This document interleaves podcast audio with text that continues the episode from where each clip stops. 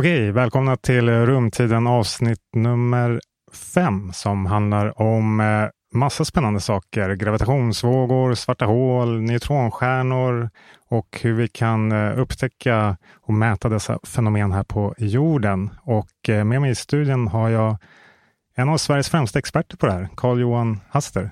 Ja, hej. Och du är på besök här i Stockholm, kan man säga. Ja, precis. Jag bor just nu i USA, i Las Vegas, där jag jobbar på universitetet där i stan. Eh, men jag är uppvuxen här i Stockholm, så jag är här över sommaren och, och hälsar på folk. Ja, och jag tycker det här är jätteroligt, för du alltså jagar efter svarta hål då med hjälp av gravitationsvågor i Las Vegas. Precis. ja, exakt. Och det låter jättespännande. Så vi ska prata lite om eh, din bana, alltså din karriär som fysiker, hur du Mm. hamnade där i Las Vegas och hur det är att vara i Las Vegas. Bara det låter ju jätteexotiskt. Eh, Men vi ska också prata i detalj då vad gravitationsvågor är, hur vi kan mäta dem här på jorden och vad de säger oss då om svarta hål och neutronstjärnor och kosmos i stort. Då.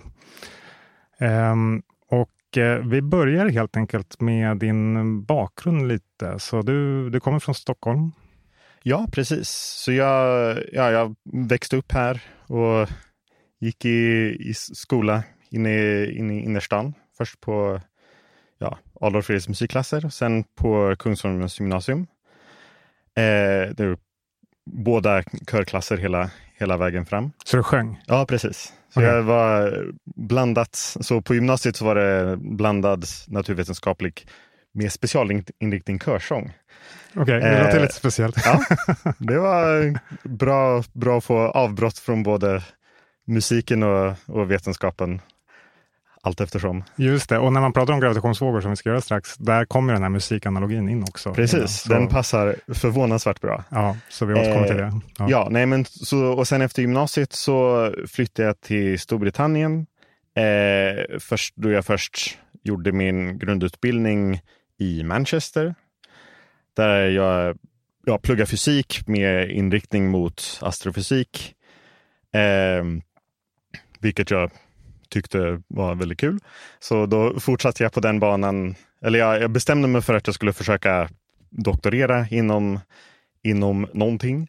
Eh, och då hade jag, ja, på, i Manchester så hade jag fokuserat lite grann mot radioastronomi och eh, pulsarforskning som också har i sig lite anknytning till gravitationsvågor. ja, vi kommer återkomma till vad pulsarer är. Ja. Eh, men, eh, och, så, men, och då så hade jag också hört talas om det här att gravitationsvågor som koncept fanns och att det var någonting man kanske kunde hålla på med. Så då sökte jag mig eh, dit till, eller jag sökte doktorandtjänster i grupper som, som höll på med gravitationsvågsforskning. Eh, och till slut så fick jag en plats i, eller jag accepterade en plats i, i Birmingham med gruppen där. Mm. Perfekt. Ja, precis. Och sen, ja, och jag hade väldigt flyt med tajmingen eh, i och med att jag, när jag började doktorera så hade vi inte sett några gravitationsvågor överhuvudtaget. Eh, och sen under mitt sista år eh, som doktorand i Birmingham så gjorde vi inom LIGO och Virgo eh, den första direkta observationen av ett par, eller ja, av gravitationsvågor från en astrofysisk källa. Just det, och det var 2015. Precis, eh, i september 2015. Perfekt. Så redan nu har vi börjat prata om viktiga koncept här med det du har nämnt pulsarer och gravitationsvågor. Så vi, jag tror nästan att vi kommer behöva reda ut det först och sen så fortsätter vi med din karriär Ja. eh, och vart det landar. Eh, men jag vill bara fråga en grej innan det och det är eh, så, eh, alltså, vad fick dig från början att vilja plugga naturvetenskap? Var du liksom ett mattegeni när du var fyra år gammal eller hur började det? Nej, det tror jag inte. Eh, alltså jag har haft, haft det ganska enkelt för, för matten och fysiken, men det var nog mest att jag, men inte mer än många andra som jag känner. Eh, men men det, det jag skulle säga var att, att jag tror jag tyckte fysiken speciellt var väldigt intressant. Att man kunde liksom undersöka hur världen fungerar på de mest, och också den, liksom, den extrema varianten av allting. Så att man kan titta på de mest liksom, kraftfulla explosionerna och den allra minsta beskrivningen av hur saker kan se ut och så. Eh, så det, de extremerna tror jag var det var som drog mig till fysiken. Mm. Eh, och sen när jag var i en situation där jag behövde bestämma mig för vad, vad, som, eh, vad jag skulle specialisera mig i så var dels astronomin eller astrofysiken den mest spännande varianten där. Eh, och sen återigen när jag, när jag upptäckte att gravitationsvågor fanns eller skulle kunna finnas på den tiden då. Eh, så, ja, så var det det jag fastnade för. Alltså man pratar ju ibland om, inom politiken om vänster och högerextremism. Men här låter det som att du är naturextremist. ja, nej, men det är, det är mycket mer spännande att titta på, titta på de allra värsta sakerna som kan hända än den eh, liksom, vardagen vi ser här på jorden. Just det. Och, det ger, ger, lite snygga perspektiv på saker också. Ja, det gör det verkligen. Och det fält du har valt är ju, är ju verkligen ett exempel också på där man möter extremerna på många sätt och vis. Ja. Så låt oss prata om det då. Eh, och det, vi börjar med det här med gravitationsvågor, för det är ju det som du har nämnt här flera gånger och det som du är mm. expert på. Då. Och eh, Låt mig bara presentera själva ramverket först, för jag tror att det kan underlätta för lyssnaren att liksom förstå eh, de delar vi måste prata om nu. Ja. Och det är ju, om vi först bara pratar om ljudvågor. Nu pratar ju vi med varandra här. Precis. Och när du pratar, då skapas det ljudvågor liksom, eh, från dig. De rör sig genom luften på något sätt då och sen så når de mina öron och så hör jag dem. Så då har man ju liksom en källa som är du, vi har själva ljudvågen som rör sig genom luften och sen har vi en detektor som är mina öron Precis. som ser dem. Så vi ska, jag tänker att det är bra om vi strukturerar upp samtalet lite så att ja. vi har en källa, vi har själva vågen och sen har vi en detektor som kan mäta vågen och så gör vi det med gravitationsvågor. Då. Så vi börjar med själva vågorna då. Vad är en gravitationsvåg? Ja, för att för att beskriva en gravitationsvåg så behöver vi också beskriva vad gravitation är och hur man kan beskriva det. Och den, den bästa beskrivningen av hur gravitation fungerar, som vi har just nu, är eh, Einsteins relativitetsteori som han la fram för ja, lite mer än hundra år sedan. Eh, som i praktiken beskriver att ja, skillnaden, ja, versionen innan Einsteins relativitetsteori var ju eh, Newtons gravitationsteori som sa att ja, men gravitation är en kraft mellan två kroppar. Någonting som har massa har gravitationskraft eh, mellan sig, mellan varandra. De här okulta krafterna Precis. som verkar mellan kroppar. Precis. Och det, Newtons gravitation fungerar jättebra i princip alla situationer. Eh, men i några varianter så kunde man visa ganska, med ganska stor eh, säkerhet att Newtons eh, gravitation var inte tillräcklig. Så Einsteins förslag på hur man kunde förbättra eh, gravitationen var då att säga att istället för att gravitation är en kraft som verkar mellan två, eh, två kroppar så beskriver man det som en ja, en förmåga av rummet och rumstiden som, en, ja, som då är en sammankoppling av våra tre rumsdimensioner och en tidsdimension. Eh, och om man då tar en, en massiv kropp, till exempel ja, en planet eller solen eller någon av oss två, eh, och, och placerar den i rumstiden så kommer dess massa att eh, skapa en liten, liten fördjupning. Ungefär på samma sätt som man om man har en studsmatta och lägger en, ett bowlingklot på sin studsmatta som man gör varje dag, eh, så, eh, så blir det en liten fördjupning i studsmattan. På samma sätt så blir det en fördjupning i rumstiden om det är någonting av med massa som är i den. Så, så när vi sitter här i den här studion i, vid Gullmarsplan så du och jag, våra kroppar här för, förändra rumtiden runt omkring oss. Ja, eh, men den, den fördjupningen är väldigt liten. Så, eller den är så pass liten så att vi, jag kan ju ställa mig upp och gå härifrån utan att gravitationen liksom håller mig kvar i, i den här stolen. Så, eh, så gravitationen är väldigt svag som kraft, vilket är praktiskt på många sätt och krångligt på några andra. Eh, ja, nej men så, så om, om vi då har den här bilden av en fördjupning i rumstiden eh, så kan man också göra den bilden lite mer komplicerad. Istället för bara ha en kropp så kan man ha två kroppar som är nära varandra. Då blir det två fördjupningar i, i rumstiden. Och sen om de här kropparna rör sig gentemot, rör sig relativt mot varandra eh, så kommer fördjupningarna också röra sig på samma sätt. Och de, de här eh, fördjupningarna och hur de rör sig kommer sen i sig skapa vågor i rumtiden som dra, tar sig bortåt ut mot oändligheten.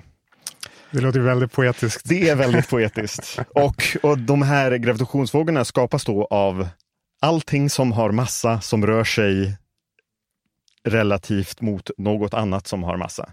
Så gravitationsvågor skapas hela tiden av allting som rör sig relativt mot allting annat. Eh, men återigen, gravitation är en ofantligt svag kraft. Eh, så gravitationsvågor vi kan uppmäta kan, princip, eller kan i praktiken bara komma från de allra mest extrema händelserna som har skett i universum. Just det. Ja, det är jättefascinerande och eh, bra, då börjar vi komma in här på att det är rumtiden och det kan skapas gravitationsvågor där. Så vi stannar lite eh, vid det och ska, vi reder ut det lite mm. mer här. Och, eh, du nämnde till exempel att gravitation är en svag kraft och det här är viktigt då när vi kommer fram till hur man ska detektera de här gravitationsvågorna. Ja. det är väldigt svårt. Ja. Men om man tänker till vardags, då känns det ju inte som att gravitation är en svag kraft. Jag, menar, jag känner ju den nu liksom och allting. Så... Ja, precis. Eller gravitationen är ju praktiskt på så sätt att det är den man som människa märker av allra mest i vardagslivet. Men det är återigen för att den, ja, gravitationen märker man ju om man går omkring ute på stan. Jag faller inte igenom, eller det känns som att det är någonting som håller mig kvar på, på trottoaren och så. Men det som håller mig kvar på trottoaren är ju egentligen inte gravitationen, utan det är ju den elektromagnetiska kraften i trottoaren som håller ihop trottoaren tillräckligt starkt så att den kan motverka gravitationen som försöker dra mig ner mot jordens mittpunkt. Och på samma sätt så är den elektromagnetiska kraften i atomerna i mina skor är tillräckligt starka för att inte för att också motverka gravitationen. och Så Så eh, de andra krafterna och återigen, det finns den svaga och den starka kärnkraften. De eh, är också tillräckligt starka för att ja, men, hålla ihop atomer eller atomkärnor så att de inte far isär eller att gravitationen dra, skulle dra ihop allting till, till eh, ja, svarta hål som vi kommer komma tillbaka till lite senare antar jag. Men så, så ja, gravitationen är den kraften som man märker av allra mest. Eh, men rent fysiskt så är den ofantligt mycket svagare än, än alla andra krafter. Just det. Och om vi tar en annan typ av vågor, elektromagnetiska vågor. Mm. Det är ju någonting vi känner av i vardagen. Alltså vi med radio, det är ljus. Alltså det är verkligen något som präglar. Ja, precis. Vi, vi ser saker. Ja. Det är elektromagnetism hela vägen. Ja, så det, det finns där och det har vi lärt oss manipulera eh, rätt så väl. Även om det är också en rätt så nylig grej ja. att kunna manipulera elektromagnetiska vågor. Men så om vi börjar med att tänka oss det, för då till exempel en eh, Eh, vad gör en elektromagnetisk våg när den passerar två laddningar, till eller en laddning till exempel? Vad, vad händer där? Ja, en, Ja, om, om det kommer förbi en, eller, eller ja, dels så ska vi också säga att elektromagnetiska vågor kan man ju beskriva både som vågor och som, som partiklar, fotoner. Då. Så om det kommer förbi en foton förbi någon liten elektriskt laddad partikel, någon elektron, så kan den elektronen suga upp energin från fotonen och ja, skicka ut den sen igen troligtvis. Just det. Eh, så på så sätt så är, är det ju, ja det, det är ju på så sätt som vi ser att elektromagnetism interagerar med världen runt omkring sig. Att, de, att den absorberas och, och sänds ut ganska enkelt. Så eh, vad jag vill bara gå igenom här är några exempel ja. på andra vågor. Sen har vi till exempel om du har en havsvåg och som passerar en anka. vad händer ja, då? ja, då kommer, ja, beroende på hur stor ankan är, så ja, men havsvågen kommer nog ja, brytas av och dela sig. Ja, det ser ut som att den delar sig i två som går på varsin sida om, om ankan och så. Men så, det kan också få ankan att börja guppa i vattnet. Ja, precis. Ja. Anka, beroende på hur stor ankan är, hur ja, stor vågen är och så vidare. Just det. Så här har vi två exempel på en elektromagnetisk våg och en havsvåg. Och vad gör då gravitationsvågor? De gör väldigt lite. Ja. Eh, återigen, gravitation är en väldigt svag kraft. Så om det, om det, ja, när det kommer förbi någon gravitationsvåg så kommer den i praktiken bara åka rakt igenom oss. Eh, en gravitationsvåg eller ja, en gravitationsvåg interagerar med materia, eller det vill säga allting som vi vet finns i universum.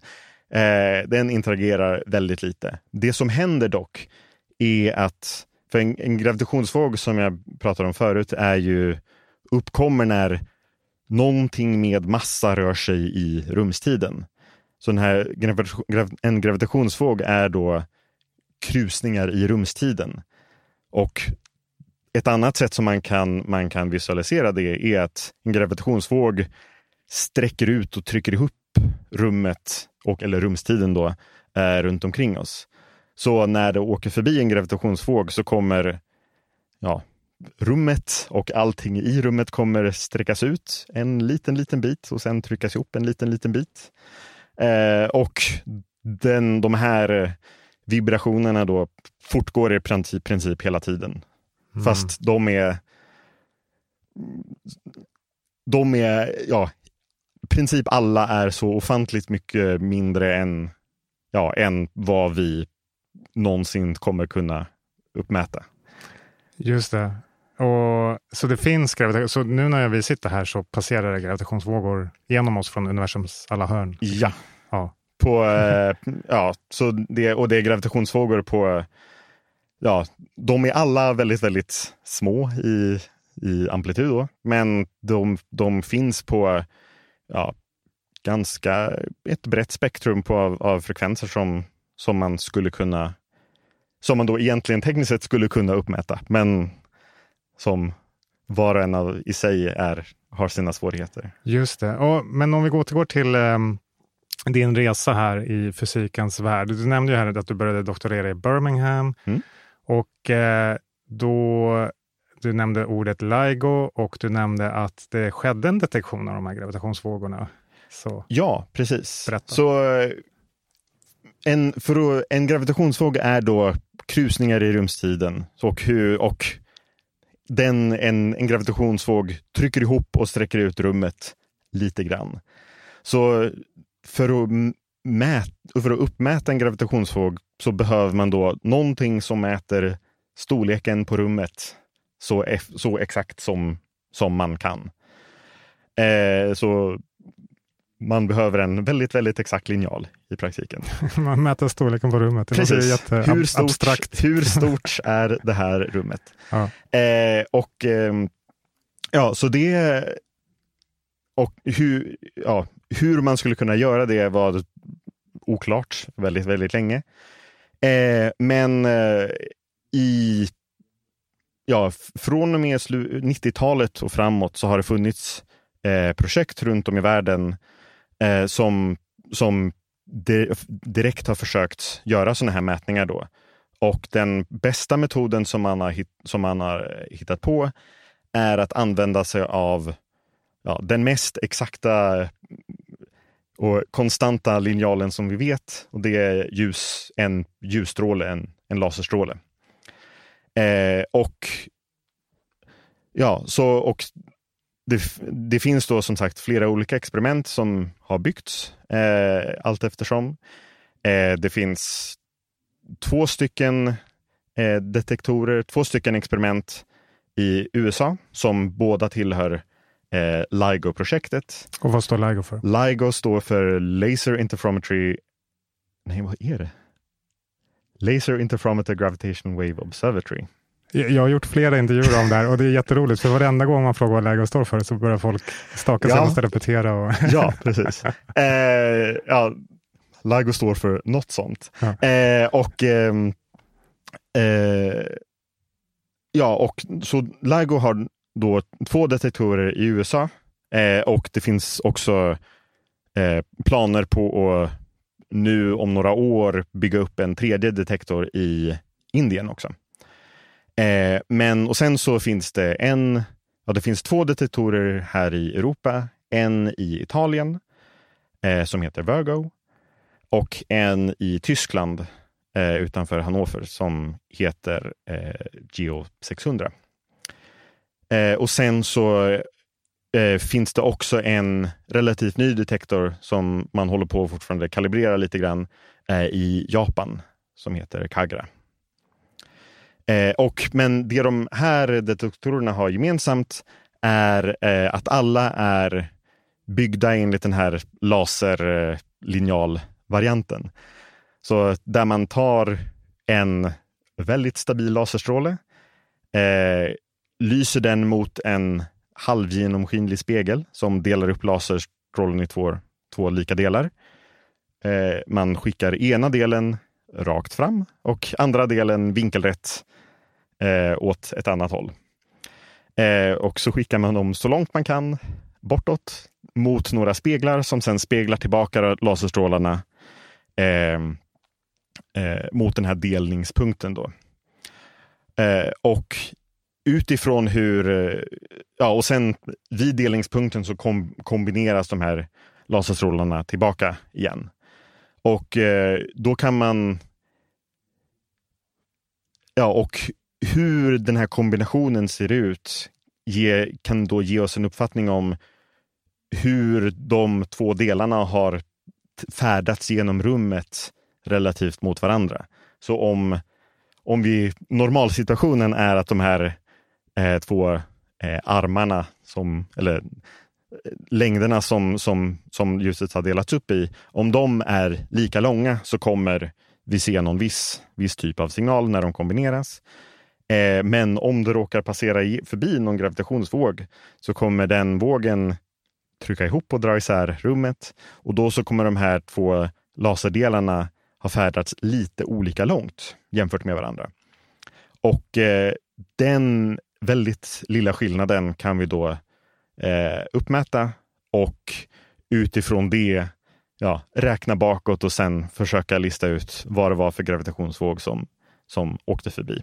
Just då, det där, när du pratar om att det blir en liten längdförskjutning här, det är alltså på storleksordningen en tusendel eller tiotusendel av en protons storlek. Precis, det är ofantligt litet. Det är faktiskt helt sjukt att man ja. kan mäta det. Ja, eh, men det, det gör vi ganska regelbundet nu för tiden. Så det, och det är lika fascinerande hela tiden att, att det faktiskt funkar. Så det är, som du sa, det är de längdförskjutningarna vi, vi mäter är ungefär en tusendels av en proton. Så det är en annans, annat sätt att se det på är att vi mäter avståndet mellan ja, jorden och eh, Alpha Centauri, den ja, stjärnan som är närmast oss, som inte är solen. Då. Eh, vi kan mäta det avståndet med noggrannhet på ungefär ett, ett människohårs eh, bredd. Just det, om man skulle skala upp längden på de här armarna Precis. motsvarande den avståndet till Alpha ja. Centauri. Just det. Men det är ju alltså, jag har hållit på och skrivit lite om det här och varenda gång när jag läser den här siffran så tycker jag bara att det är helt vansinnigt sjukt. Jag, kan inte, jag har inte adjektiv nog här. Liksom att... Nej, det, det har, har, man inte. Det, det, det, är, ja, det är så ofantligt små avstånd så att det, det går liksom inte att, att visualisera sig på något sätt riktigt. Mm. Utan man får bara förlika sig med att, att det går. Just det, och det är tack vare att man har så bra kontroll på de här laserstrålarna när de möts då? Ja, alltså det, det är både, både att lasrarna i sig är så stabila och så precisa som, som vi har råd att bygga dem.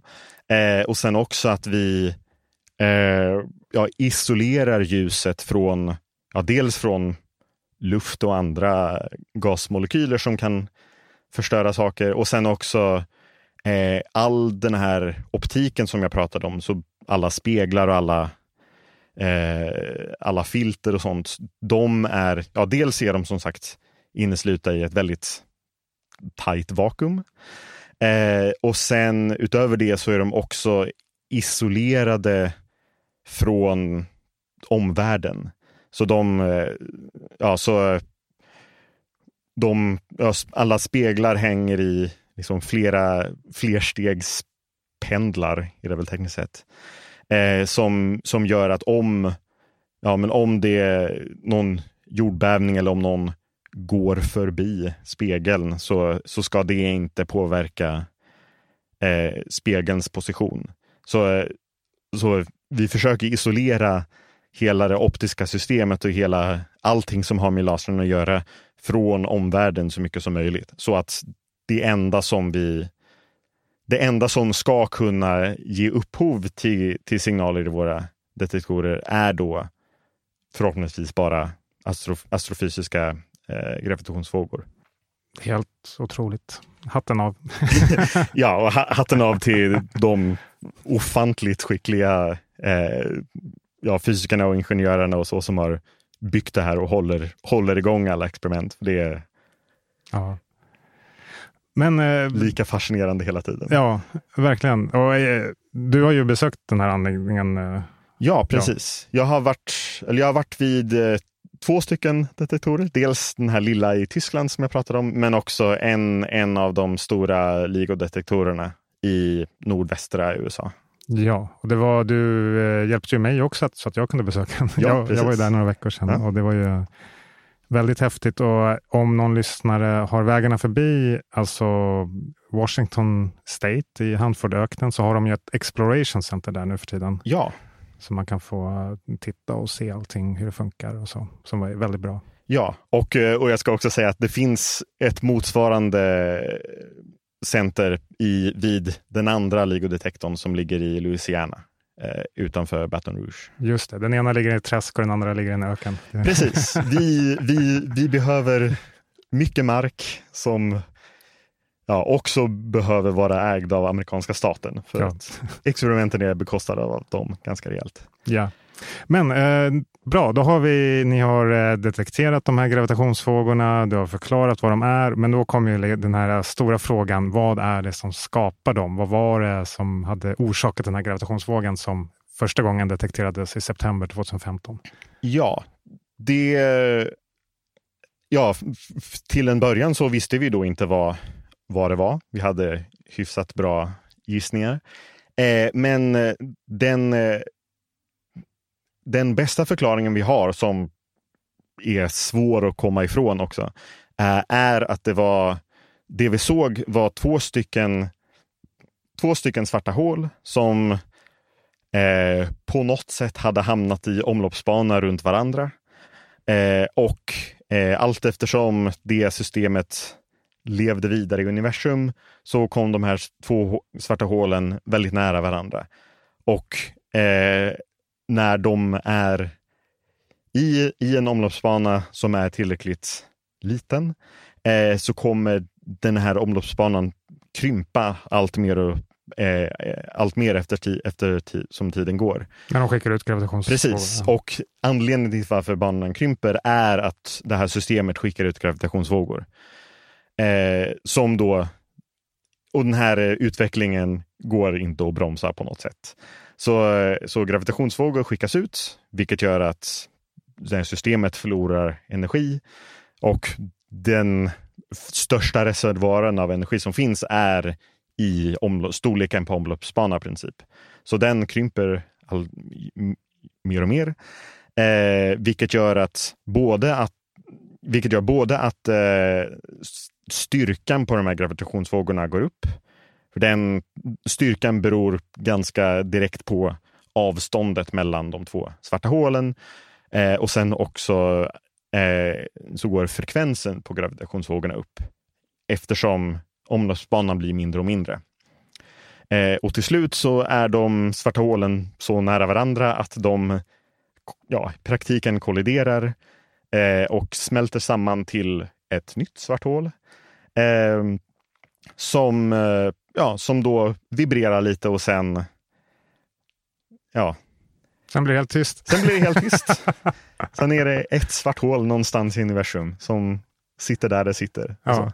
Men okej, okay, så det här är det sjuka nummer två. Det är inte bara att liksom, LIGO detekterar gravitationsvågor genom att mäta storleksförskjutningar som är mindre än en proton. Det är ja. också att de här gravitationsvågorna skapas av två svarta hål som slås ihop och blir ett svart hål. Alltså det är helt vansinnigt ja, också. men återigen för att, för att liksom dra tillbaka till det jag pratade om förut. Att de, de signalerna vi mäter är så här fysiskt och ofantligt pluttiga så att det är svårt att föreställa sig. Men också att den enda förklaringen, eller den bästa förklaringen vi har på vad det är i universum som skulle kunna ha gett upphov till de här jättesmå signalerna är en kollision av det mest extrema som finns i hela universum. Två svarta hål. Eh, så, så återigen, gravitation, det är en bra kraft, men den är väldigt svag. Eh, så att det krävs något så extremt för, för att ge upphov till någonting som vi faktiskt kan mäta är ganska intressant. Ja, så där har vi ett exempel på din eh, naturextremism. Här. Precis. Det största och det minsta. Ja. Eh, och som du sa, då, då, vi ska prata mer om den här signalen. Jag tänkte, vi kan ju faktiskt lyssna på hur den låter. Alltså om man översätter de här vibrationerna till uh, ljudvibrationer, mm. då, då, är det faktiskt motsvarar frekvenserna något man kan höra. Ja, precis. Och uh, det var ju något man släppte då under den här presskonferensen och det låter så här. Och vad var det vi hörde där? Ja, och det var då den sista, de sista skälvande millisekunderna eh, av, av de här två svarta hålens livshistoria när de eh, ja, snurrade runt varandra eh, och sen smälte ihop och blev ett, ett stort svart hål. Och de, eh, ja, och utifrån de här, ja, då, som du sa så är det ja, gravitationsvågorna existerar i ett frekvensband som vi människor faktiskt kan höra. De ja. smälter ihop runt 100 hertz eller så. Eller vi hör inte gravitationsvågorna. Men Nej, om, men man kan, man kan ta datan från, från gravitationsvågorna och lägga in dem i ett, i ett ljudbehandlingsprogram och spela upp den datan som ljudvågor. Mm. Och utan att behöva liksom, processa den datan på något mer sätt så går det att spela upp så att människor kan höra det, vilket mm. är ganska praktiskt. Om man hade svävat i närheten, då hade, hade öronen liksom också vibrerat och man kanske till och med hade hört. Det, det ska jag inte lova. Jag tror att om, om man om, eh, om man skulle ha hört det så skulle man nog behövt vara så pass nära att det hade medfört andra problem. Okay. Att man, för återigen, om och trumhinnorna ska tryckas ut och dras, dras ihop någon viss mängd så kommer resten av din kropp också behöva tryckas ihop och dras ihop samma mängd och då kan det nog bli farligt. Så man ska inte skicka dit någon doktorand för att testa om det funkar? Nej, vi, vi har bättre nytta av doktoranderna här på jorden. okay. Och på tal om att skicka iväg eh, folk till det här, alltså hur långt bort skedde den här eh, krocken? De är väldigt långt borta.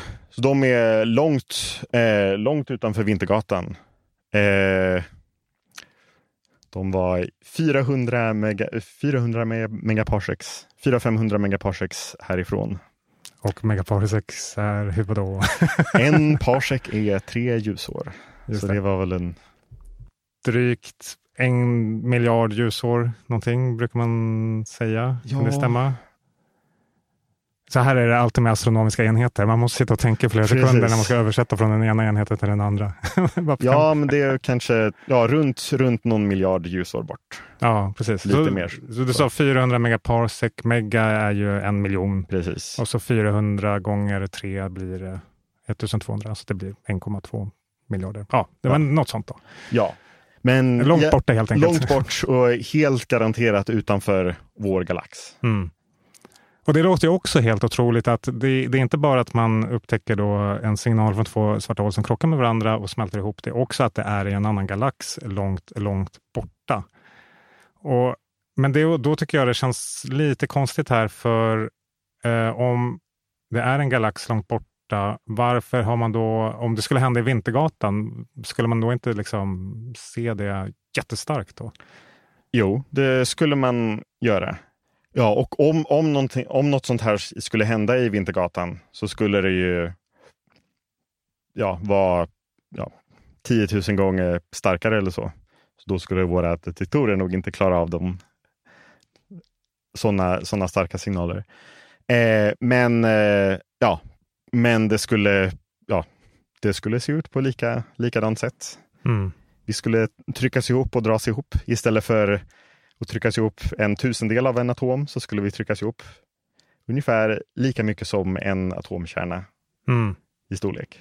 Så om, om två svarta hål krockade vid Vintergatan, då skulle alla avstånd på jorden oscillera med ja, ungefär där någonstans? Eller det är alltid relativa avstånd. Men ja, precis. Så ja. det, ja. Så det, vi, ja, alla avstånd skulle bli, ja, ett, ja, en kilometer skulle bli en atomkärna längre. Ja, ungefär. Det, så det är fortfarande, så, så man det, behöver inte vara orolig för att det... Nej, jag tror att om, för att det skulle bli, vara farligt så behöver, det vara, behöver de här svarta hålen smälta ihop ungefär inom vårt solsystem eller så tror jag. Mm, just det, det skulle vi nog märka innan. Ja, det, om, om några sådana svarta hål skulle vara så pass nära så, så skulle vi vetat om det vid det här laget. Ja. Så, men då kommer vi in på det här hur ofta de här krockarna sker. För eh, LIGO kan ju då, och Virgo eh, kan ju se eh, väldigt långt ut i rymden sådana här krockar. Och nu har ni ju sett eh, ungefär 90 stycken händelser, ska vi säga, gravitationsvågshändelser. Ja, precis. Eh, eller vi har officiellt rapporterat eh, i en vetenskaplig publikation ungefär 90. Sen, eh, sen de resultaten publicerades eh, så har vi börjat, så har vi observerat lite mer, så då har vi nog hittat ja, ett tiotal mer eller så. Men som våra detektorer är eh, just nu i hur känsliga de är och så, eh, så borde vi se, se någon sån här händelse någon eller några gånger i veckan ungefär. Men om man men i och med att vi, ja, dels så vet vi ju hur många saker vi har hittat. Eh, och sen vet vi också hur känsliga våra detektorer är. Så då kan man kombinera de, eh, de mätningarna eh, och ja, räkna bakåt och se hur ofta sådana här händelser sker i universum i stort. Och då är det ungefär, eh, ja, i runda slag så är, sker, så är det en sammansmältning av två svarta hål sker ungefär en gång i kvarten i universum. En gång i kvarten? Ja, någonstans i universum. Okay. Så återigen, just nu så är våra detektorer så pass bra att de kan se någon, några, några sådana här händelser i veckan. Så vi kan se långt men inte hela, hela universum. Så eh, när det här poddsamtalet är slut så har fyra, ungefär fyra stycken svarta hål krockat, eller liksom fyra svarta hålpar krockat Ja, precis. Ja. Men utöver det så finns det också massa andra eh, astronomiska system som, som man kan mäta upp. Så bland annat, eh, som jag nämnde förut, att det finns pulsarer. Som, och pulsarer är då en typ av astronomiska objekt som kallas neutronstjärnor. Och de neutronstjärnorna kan också skapa sådana här binära system och skicka ut gravitationsvågor och sen smälta ihop till någonting. Eh, och eh, vad vi, vad vi, vår bästa uppskattning för hur ofta sådana sammansmältningar sker är ja, några gånger i minuten. Eh, då. För att Någonstans, de är mycket vanligare objekt? Precis. Det är mycket vanligare att neutronstjärnor finns. Mm. Eh, eller vi, vi, som vi förstår universum nu så borde det finnas väldigt många fler neutronstjärnor än vad det finns svarta hål. Just det. Och vi ska återkomma till neutronstjärnorna, för det, det, är också någonting man kan lära sig om. Men jag, jag tycker vi ska hoppa tillbaka lite nu till ja. din eh, livsbana här. För du, vi stannade ju vid eh, Birmingham då, där, när du hade doktorerat, men sen så hamnade du vid MIT, då i Cambridge. Ja. Ja, precis. Så, så först så, ja, direkt efter att jag hade doktorerat i Birmingham så flyttade jag till Kanada och var i Toronto i två så. år. Mm. Eh, men sen så, sen så flyttade jag till MIT. Så då var det eh, post, det som kallas för postdoc? Precis. Ja. Och sen var det vid MIT där allting började med LIGO också?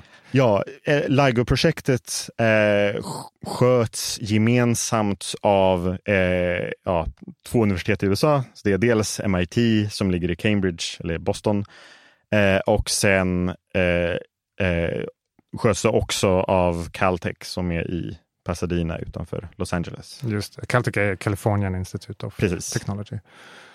Bra, och så då har du MIT på östkusten och Caltech på västkusten och sen så har du nu hamnat på Las Vegas, också på västkusten. Och nu vill jag veta lite mer om hur det är att vara i Las Vegas innan ja. vi går tillbaka ut i rymden ja. och pratar om svarta hål och neutronstjärnor. Vad gör du där? Ja, nej, jag Jobba på som vanligt. Nej, men Las Vegas är ju eh, alltså, är en väldigt speciell stad eh, att bo i. För den är ju det är en av få städer som folk i allmänhet ja, dels vet att den finns och kan också ha någon relativ uppfattning om. Eh, men och ja, så mycket av Las Vegas är ju, ja, eh, handlar ju om underhållning och alla kasino och kasinon och allt, allt sånt som finns. Eh, och det det är ju väldigt häftigt att, att liksom ha tillgång till hela den cirkusen eh, in på knuten. Så. Har du gått på något kasino? Jag har varit på två kasinon. Jag har inte spelat på något av dem. Okay, Men ja, jag har en, en vän som var där. Han vann 50 dollar. Wow. Sen så spelade han inte mer. Ja, så det var klokt. Ja, det var klokt. Eh, nej, men, men så det, ja, så det, det är roligt att ha liksom tillgång till alla liksom, ja, underhållningsindustrin som finns där och alla shower och allt, alla konserter och sånt som kommer förbi. Eh, och sen också att det finns så, liksom, för en stad av Las Vegas läge och storlek och så, så finns det ju ofantligt mycket bra restauranger och liksom annat att, att göra. Men det är också relativt enkelt att undvika hela den cirkusen de dagar det man, man vill det. Mm. Och du, har ju, du driver ju en eh, nystartad eh, forskargrupp där, är det korrekt? då? Ja, eller ja, det är nu, nu om någon månad så kommer vi vara en grupp. Hittills har det varit jag och en student på, på lite deltid. Men, ja. men nu framöver så kommer vi vara några stycken. Och vad heter institutet? Som ja, universitetet är då University of Nevada, Las Vegas. Och sen så har vi också, eller ja, det är astronomiforskarna i stort. Eh, vi har också startat ett center som heter eh, Nevada Center for Astrophysics. Där ja, jag ingår mm. som en del. Men, eh, och, och, din titel där är assistentprofessor? Precis. Ja, just det. Och, och det låter jättespännande här. Du ska liksom få starta upp en forskargrupp från scratch här och eh, då handlar det väl om att ta reda på mer om den här otroligt spännande datan som man har nu från gravitationsvågorna. Ja, precis. Så det, det kommer dels vara, vara titta mer på alla, alla svarta hål och all, alla de, som, de signalerna som vi, som vi mäter upp. Eh, men sen också eh, tillsammans med andra forskare på, inom det här centret då, eh, se vad vi kan lära oss från från de, de astronomiska system som vi kan se med gravitationsvågor och sen också försöka kombinera det med, med andra astronomiska budbärare, då främst ja, elektromagnetism, för det är det som vi vet mest om. Eh, men också om vi skulle göra någon gemensam observation av ja, gravitationsvågor och neutrinos till exempel, så har vi resurser i vårt center för att för att titta på sånt också. Just det, det är precis som när eh, ja, när vi sitter och pratar, jag hör ju ljudet som du säger, men jag ser ju också dig. Alltså man, det, man vill ju använda så mycket Precis. information som Det möjligt. här. skulle ju funka att sitta och prata med varandra om vi blundade båda två. Ja. Men vi får ju ut mer information av, av hur vi beter oss och liksom vad som händer runt omkring oss om vi också tittar på, tittar på varandra och tittar på vår omgivning. Så det, är- det är samma tanke. Att om vi kan se något system både med gravitationsvågor och med alla möjliga typer av elektromagnetisk strålning och också neutrinos förhoppningsvis någon gång, eh, så kan vi lära oss ja, dels mycket mer om, om systemet i stort, men också de olika budbärarna kan, kan säga, säga olika saker eller säga, föra med sig information från olika delar i systemet, både rent fysiskt, så ja, längre ut eller närmre och längre ut från kollisionspunkten om man har såna här kollisioner av neutronstjärnor till exempel. Men också ja, tid, liksom, information från före, före kollisionen och efter kollisionen och, och allt sånt. Mm. Och det här såg man ju 2017. Precis. Vad var det man såg då? Ja, då äh, återigen, vi hade en ofantlig tur. Så ja, i augusti 2017 eh, så eh, såg vi en signal i våra gravitationsvågsdetektorer som såg ut som någonting som vi aldrig hade sett förut. Så istället för så här, som vi hörde tidigare när de här svarta hålen slogs ihop, den signalen var ju väldigt kort. Vi, ja, vi hörde dem bara i någon, någon bråkdel av en sekund. Men den här signalen vi såg, eller vi hörde, eller vi uppmätte då i augusti 2017, den höll på i ja, flera minuter. Eh, och så då eh, omedelbart så, så kunde vi gissa att det här, det här är inte två svarta hål som, som håller på att göra någonting. Eh, och utöver det så var det också intressant för att eh, ja, någons, några sekunder efter att vår signal hade slutat eh, så rapporterade eh, några eh, gammablixtobservatorier eh, ute i rymden att de hade sett en, en gammablixt. Eh, och eh, att något sånt hände så pass nära i tiden jämfört med vår, vår detektion då, eh, gjorde allting mycket mer spännande. Just det. Och en gammablixt är ett intensivt elektromagnetiskt fenomen. Precis, med de allra mest energirika fotonerna som man kan tänka sig. Ja. Ja. Så här ser ni liksom eh, ja, två extrema händelser på samma gång. Ja, och, eh, och eh, ja, ut, både, och sen så då nästa steg i, i den här kedjan var och om vi vet att det har hänt någonting spännande så behöver vi också få reda på så snabbt som möjligt var det har hänt. Eh, så eh, vi, ja, efter lite, lite extra arbete från, från vår sida på gravitationsvågsidan, eh, så lyckades vi kombinera ihop data från både de två eh, LIGO-detektorerna i USA och också eh, Virgo-detektorn i, i eh, Italien. Eh, och jämföra eh, vad alla de här detektorerna hade sett relativt mot varandra. För en gravitationsvågdetektor är väldigt bra på så sätt att den kan ta emot eh, strålning från alla, princip alla, eh, alla håll samtidigt. Men det gör också att vi, om man bara har en detektor så kan vi inte säga varifrån i rymden någonting kommer. Så det är därför det är väldigt bra att ha så, mon- så många detektorer igång som möjligt. Så i och med att vi hade tre stycken eh, instrument igång så kunde vi kombinera dem och eh, begränsa, eller ja, vi kunde dra en slutsats att det fanns bara några, en liten, liten ja, blob på himlen där, där den här signalen skulle kunna ha kommit ifrån och gett upphov till de här relativa signalstyrkorna i våra, våra detektorer.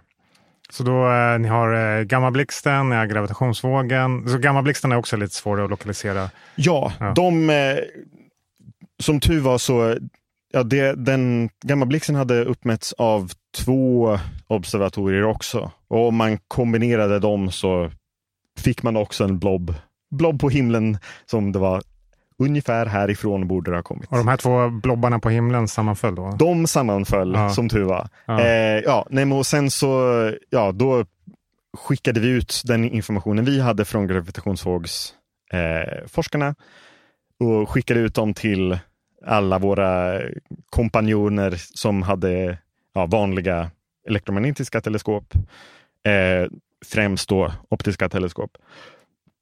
Och, och sa att någonstans här tror vi att någonting har hänt Sök. sök, leta här. Eh, och det gjorde de. Eh, och eh, efter, ja, efter ett tag då så, så såg man en, en elektromagnetisk signal som stämde överens med vad man trodde att en elektromagnetisk signal från en sån här sammansmältning av två neutronstjärnor borde se ut som. Och den, ja, den signalen kallas kilonova eh, inom astronomin. Den är lite starkare än en klassisk nova, men den är inte lika ljusstark som en supernova. Så en kilonova är en kraftig explosion i rymden då? Precis. Och, Eh, och den ja. kunde man se här i en specifik galax, så kunde man säga att där, den där galaxen, Ja, eh, så det var en, en, ja, en liten bit utanför en galax så, så var det en, en, eh, en, ja, en optisk signal som vars eh, spektrum, så hur, hur, vilka frekvenser den skickade ut och hur de frekvenserna eh, förändrades över tid. Eh, ja, en, ja, det stämde överens med vad, vad teoretikerna hade förutsett, Mm. eh, förutsagt att en kilonova skulle se ut som. Så om man hade varit där, då, vad hade man sett? Två neutronstjärnor som är två kompakta atomstjärnor typ, som är 10-20 kilometer stora. Ja, precis. Så en, ja, en neutronstjärna, ja, den har en massa på lite mer än, en, än solen ungefär. Men den massan är ihoptryckt till en, en sfär som är ja, ungefär 20 eller 25 kilometer i diameter. Mm, det är helt sjukt. Ja, och, eh, och det är den här att, att de är så kompakta, både neutronstjärnorna och i förlängningen också svarta hål. Det är det som gör i praktiken att vi kan, vi kan detektera dem med, med våra observatorier. För då skapar de så kraftiga gravitationsvågor. Precis. Eller Ja. de, de, de, ja, de kan komma, objekten kan komma tillräckligt nära varandra för att skapa kraftfulla gravitationsvågor. Just det, just det. Precis, alltså solen har ju också en massa då, som du sa, som motsvarar en neutronstjärna. Men två stjärnor av solmassor skapar inte gravitationsvågor för att de måste komma mycket närmare. Ja, eller så här, de, de gör ju det. Ja. Men, eh, men det är också att ja, i och med att de är så kompakta så kan de komma nära varandra och skapa starka gravitationsvågor. Men också att de kan skapa gravitationsvågor inom ett frekvensband som, eh, som LIGO kan, kan uppmäta på jorden. Ja, och vi ska börja avrunda lite. Så ni såg det där 2017 och då så såg man, eh, det var första gången man såg gravitationsvågor elektromagnetiska Precis. signaler på samma gång. Ja, det är första och hittills enda gången vi, vi har lyckats uppmäta det här. Ja, men Så- i den astronomiska världen var det här en väldigt stor händelse. Ja, så det, det var ja, ofantligt. Det, var, ja, det skrevs ju ett, en stor mängd artiklar om det här och jag tror på någon av dem så var det någon, det var någon som räknade lite och kom fram till att en tredjedel av alla som höll på med astronomi var medförfattare på den här artikeln. Ja, en tredjedel av jordens astronomer Ja, precis. var involverade i analysen. Här. Ja, Och man lärde sig ju massa av den här neutronstjärnekrocken. Det är ju som ett slags kosmiskt kärnfysiklaboratorium när man slår ihop eh, Ja. neutronstjärnor. ja neutronstjärnor är på många sätt är mycket mer spännande än svarta hål. Ja. Svarta hål är bara geometri som sitter någonstans ute i universum. Medan neutronstjärnor har faktiskt liksom intern struktur och de kan tryckas ihop och dras isär och sådana och, och då skapa nya, nya grundämnen och nya ja, kraftiga explosioner som vi kan titta på. Och det är så man, man tror att till exempel att en stor del av allt guld och andra ädelmetaller och sånt eh, som vi har, ja, dels här på jorden men också runt om i universum, nog har skapats i sådana här eh, ja, men sammansmältningar av två neutronstjärnor. Snacka om eh, extremt ursprung för eh, guldringar och andra smycken på jorden. Ja, det hade nog de flesta inte väntat sig. Nej, eh, alltså det är otroligt spännande. Um, jag, jag håller på att skriva den här boken om svarta hål som förhoppningsvis då kommer nästa år. Mm. Och jag har ju känt från början att svarta hål, wow, det är några av de mest spännande objekten. Men jag håller med dig, alltså, ju mer jag lär mig om neutronstjärnor och pulsarer och allting så börjar jag känna att... Ja, men, ja, men samtidigt, svarta hål har en speciell plats i mitt hjärta också. För det är ju en, ett av de, eller en av de forskningsområdena som jag är intresserad av är hur gravitation faktiskt fungerar. Så eh, återigen, den bästa versionen vi har just nu som stämmer överens väldigt väl är eh, Einsteins allmänna relativitetsteori. Så eh, om man undersöker sådana här svarta hål-kollisioner så kan, man, så kan vi, vi använda dem för att testa hur väl vår data kan beskrivas av relativitetsteorin eller om vi behöver någon, någon eh, utveckling eller eh, någon annan teori som, som kan göra saker lite bättre. Mm. Och i sådana test så är det enklare att, att testa de mer ja, simpla systemen med bara svarta hål än om man också ska behöva oroa sig över hur, ja, men hur kärnfysik fungerar och hur ja, Just det. grundämnen skapas och så. Man måste isolera fysiken på något sätt. Ja, det blir, det blir ett enklare, enklare experiment att göra sånt med svarta hål. Så de svarta hålen är våra vänner som kan lära oss mer om naturen här? Ja, ja. precis. så eh, vi ska avrunda med att prata lite om framtiden då, för du sa nu att ehm, eh, man vill testa Einsteins allmänna relativitetsteori mm. med de här experimenten. Uh, och Ja, vad händer nu? För några veckor sedan, eller någon vecka sedan, en eller två veckor sedan, det här samtalet, um, så hörde vi om en ny, en ny slags detektion av gravitationsvågor. Det som ja. är lågfrekventa gravitationsvågor. Och eh, det är nya experiment som kommer hända på 20 och 30-talet. Eh, man åker ut i rymden för att mäta dem. Så eh, kan du prata lite här om framtiden och vad man hoppas lära sig nu? Då? Ja, så dels, dels den här nyaste upptäckten med de väldigt lågfrekventa eh, detektor, eller gravitationsvågorna. Det, där istället för att ha en detektor som får plats på jorden, där de här mätarmarna är några kilometer långa, så använder man ja, pulsarer som vi, som vi pratade om lite förut, som väldigt, väldigt precisa klockor. Och att ha precisa klockor utspridda runt om i Vintergatan eh, kan då i förlängningen göra att man kan ja, skapa en virtuell gravitationsvågsdetektor som är ja, lika stor som Vintergatan ungefär. Det är också helt sjukt. Jag känner att jag säger det ja. så många gånger i det här samtalet att det är helt sjukt. Men nu har vi alltså en galaktisk gravitationsvågsdetektor. Ja, och det... Tack vare spinnande neutronstjärnor. Ja, det fungerar jättebra. Eh, ja, så det var så det som, det som eh, lades fram nu för några veckor sedan eh, var att eh, ett gäng eh, oberoende grupper runt om i världen eh, har, hade analyserat den data de hade samlat in eh, var för sig. Med radioteleskop? Då. Precis. Ja. Och, och kommit fram till att det fanns ja, ganska starka bevis på att en, de har uppmätt en så kallad bakgrundsstrålning av gravitationsvågor.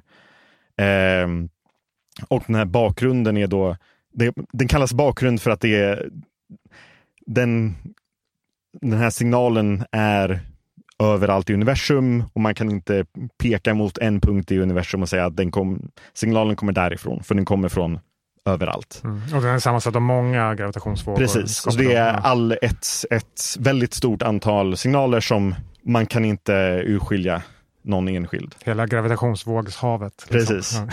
Ja. eh, och de här signalerna, eller gravitationsvågorna kommer då troligtvis från, eh, eller är skapade av återigen svarta hål som snurrar runt varandra. Men istället för svarta hål, de svarta hål som vi har uppmätt med LIGO som har ja, en massa på ja, några, några tiotals gånger solens massa. Så det här svarta hål som har någon miljon eller miljard gånger solens massa. Så svarta hål, supermassiva svarta hål som finns i eh, mitten på galaxer. Så ett, ett exempel på dem är, är det svarta hålet som ja, finns i mitten på Vintergatan som eh, dels publicerades en bild på eh, tidigare i år eller förra året. Förra året, ja. ja. Eh, och också gav, eh, gav ett Nobelpris till, till några observatörer för några år sedan också. Eh, så det är den typen av svarta hål som, som skapar gravitationsvågor som uppmätts av de här pulsarobservationerna. Eh, När de rör sig runt varandra. Och Precis. Ja. Eh, och ja, som den eh, säkerheten i de här observationerna är stark, men inte så, så pass signifikant att, att alla vågar kalla det för en upptäckt än. Eh, men eh, så nästa steg i, i det här eh, är att de här olika grupperna ska kombinera all sin data eh, till en ja, större datamängd och eh, köra all analys igen på mer data. Och då skulle jag gissa att, att man kan pumpa upp säkerheten ganska, ganska Det är lite rejält. konkurrens väl där också mellan de här teamen? Och ja, sådär. lite både och. Ja. Jag tror, det, dels, så att, dels så har de ju individuella experiment som de vill fortsätta driva som de vill själva. Eh, men det har också under liksom mer än tio år funnits en organisation där de här individuella experimenten eh, jobbar gemensamt för att kombinera sin data. Så det har skett förut och nu så när de kombinerar den senaste versionen av, all, av sin data så kommer det nog eh, leda till en formell upptäckt. Just det. Så där, där har vi ett helt nytt eh, spektrum eller register av eh, gravitationsvågor. Ja, precis. Men vad kommer hända framöver? För LIGO kommer göra uppgraderingar. Man planerar också att bygga nya detektorer och så har vi det här experimentet med LISA. LISA. Ja, precis. Så det, det finns, ja, dels på, på jorden så kommer Ja, LIGO och... Just det, nu måste man skilja här också, vad, vad, som händer på jorden och vad detektorer man har i rymden. Det är ja, det som är så roligt. Exakt. Så på jorden så LIGO kommer nog hålla på i något decennium till, skulle jag gissa. Och sen så Eh, I dagsläget så håller, håller vi på och försöker ja, få, få ihop pengar och entusiasm för att bygga en nästa generations gravitationsvågsdetektor, detektorer. Så det finns både ett projekt här i Europa som heter Einstein Telescope. Eh, som, ja, som istället, för, istället för att ha en detektor som är som har detektorarmar på 3-4 kilometer så kommer man ha, ja, lite beroende på hur de bestämmer sig för att göra det, så kommer det vara tre eller sex detektorer på samma ställe där armarna är 10 kilometer långa och har många andra stora förbättringar som kommer göra det ofantligt mycket bättre, äh, mycket äh, mer känsligt. Och det här är fortfarande i planeringsstadiet? Ja, det finns pengar åt, åtsatta till det här, eh, men inte... Det, fin, eller det finns pengar för att forska, liksom, utveckla projektet, men jag tror de inte har bestämt. De har inte bestämt var de vill bygga det än, men när de har bestämt det så tror jag det kommer eh, rulla på ganska smidigt. Mm. Och på den amerikanska sidan så eh, ligger vi lite efter i planeringen jämfört med européerna. Eh, men eh, planen där är att, ja, återigen, största för, förbättringen är att göra allting mycket, mycket, större. Så istället för armar som är 4 kilometer långa så är planen att göra armar som är 40 kilometer långa. Eh, och ja, som då kommer göra vår, ja, öka vår känslighet med ja, men, faktor 10 eller faktor 20 eller någonting. Och då sa du när man kan göra det. Vi, vi pratade en gång i vintras. Eh, då sa du att då kommer man kunna se alla svarta hålkrockar av sådana här svarta hål som då är ett par tio gånger så massiva som solen, solen i hela universums historia. Ja, så när vi har byggt de detektorerna då kommer vi se en, en sån här kollision en gång i kvarten. För vi kommer se alla kollisioner. Vad kommer jag säga nu? Det är helt sjukt. Det är helt sjukt. och också när vi, att vi kommer se en kollision varje kvart, men varje signal kommer ju pågå i mer än en kvart. Så vi kommer ha överlappande svarta hålsignaler. Återigen, vi kommer se en eh, ja, neutronstjärnskollision några gånger i minuten. De kommer vi kunna se i åtminstone en timme eh, per, per signal. Så vi kommer ha, det kommer finnas jättemycket data att titta på. Vi kommer mm. kunna se allting. Vi, så vi kommer, ja, jag tror att vi kommer se någon miljon eh, kollisioner av, av neutronstjärnor per år. Ja, jag, jag tycker det, här, det, ja. det är helt vansinnigt. Så det kommer alltid vara en signal i detektorn? Eller egentligen det kommer alltid vara flera signaler, signaler. I detektorn då. Ja. någon gång på 30-talet kanske? Ja, om, om, vi lyckas, om vi lyckas få ihop pengar och, och mark och bygga det på. Så. Ja, men så tänk att liksom Einstein formulerade den allmänna relativitetsteorin för drygt hundra år sen och tvivlade lite på det här med gravitationsvågor, om de finns eller om man någonsin kommer se dem överhuvudtaget. Mm. Och sen nu drygt 100 år senare, eh, 120 ungefär, då, säger vi, så kommer man kunna se alla krockar i universum. Ja, och när, när, jag säger att vi, vi, kommer kunna se alla krockar, det utgår ifrån att svarta hål skapas när stjärnor dör. Så om vi, och vi, vi vet hyfsat okej okay, ungefär hur många stjärnor har skapats vid vissa tidpunkter i universums historia. Så om vi förutsätter att stjärnor skapades utifrån den modellen och sen efter ett tag så dör de och blir svarta hål, så kommer vi kunna se alla svarta hål som har skapats utifrån den modellen. Det innebär också att våra detektorerna kommer också kunna se svarta hål som har skapats på andra sätt. Så ja, istället för att ja, svarta hål som skapats ja, när vanliga stjärnor har dött så kanske det finns ja, stjärnor från det absolut tidigaste universum som brände ut sig mycket snabbare än, än dagens stjärnor. Och de skulle vi kunna se. Och också det skulle kunna skapa svarta hål direkt från, ja, i det allra tidigaste universum. Eh, från, ja, så här, istället för att det var ett gasmoln som drog ihop sig och blev en stjärna så kanske det var så pass kompakt att det drog ihop sig och blev ett svart hål direkt. Utan att ha tagit mittenvägen med att vara en stjärna i några miljoner år. Just det, man hoppar direkt där in i Precis, så om, de, om sådana svarta hål finns också så kommer vi kunna eh, mäta ja, deras, hur de beter sig och att de finns och, och sånt också. Mm. Så det här är ju spännande då, för då får man andra experiment som sker, till exempel Event Horizon Telescope, där mm. tittar man på kända svarta hål och studerar dem i detalj och de finns ju kvar hela tiden. Uh, här i LIGO och de här andra experimenten, där får man ju se händelser som sker en gång, sen har de hänt.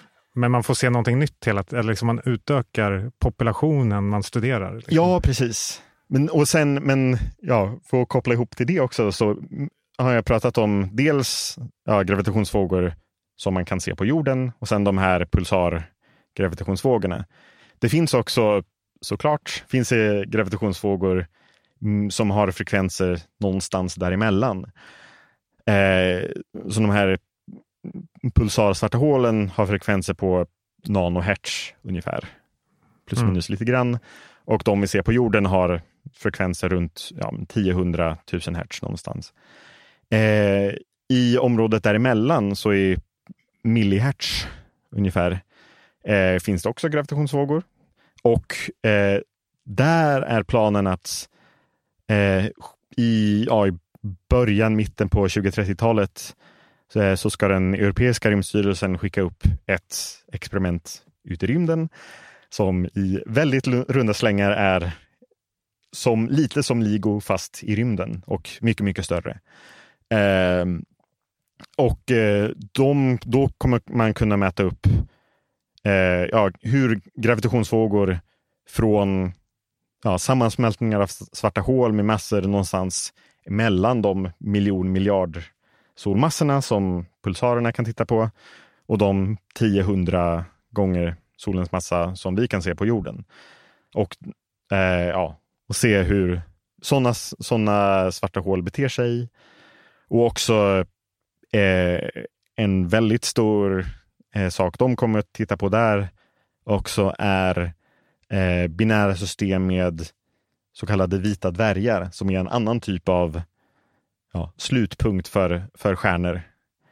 Eh, och eh, ja, man kommer kunna se något ofantligt antal sådana från, från Vintergatan och hur, hur de eh, beter sig där.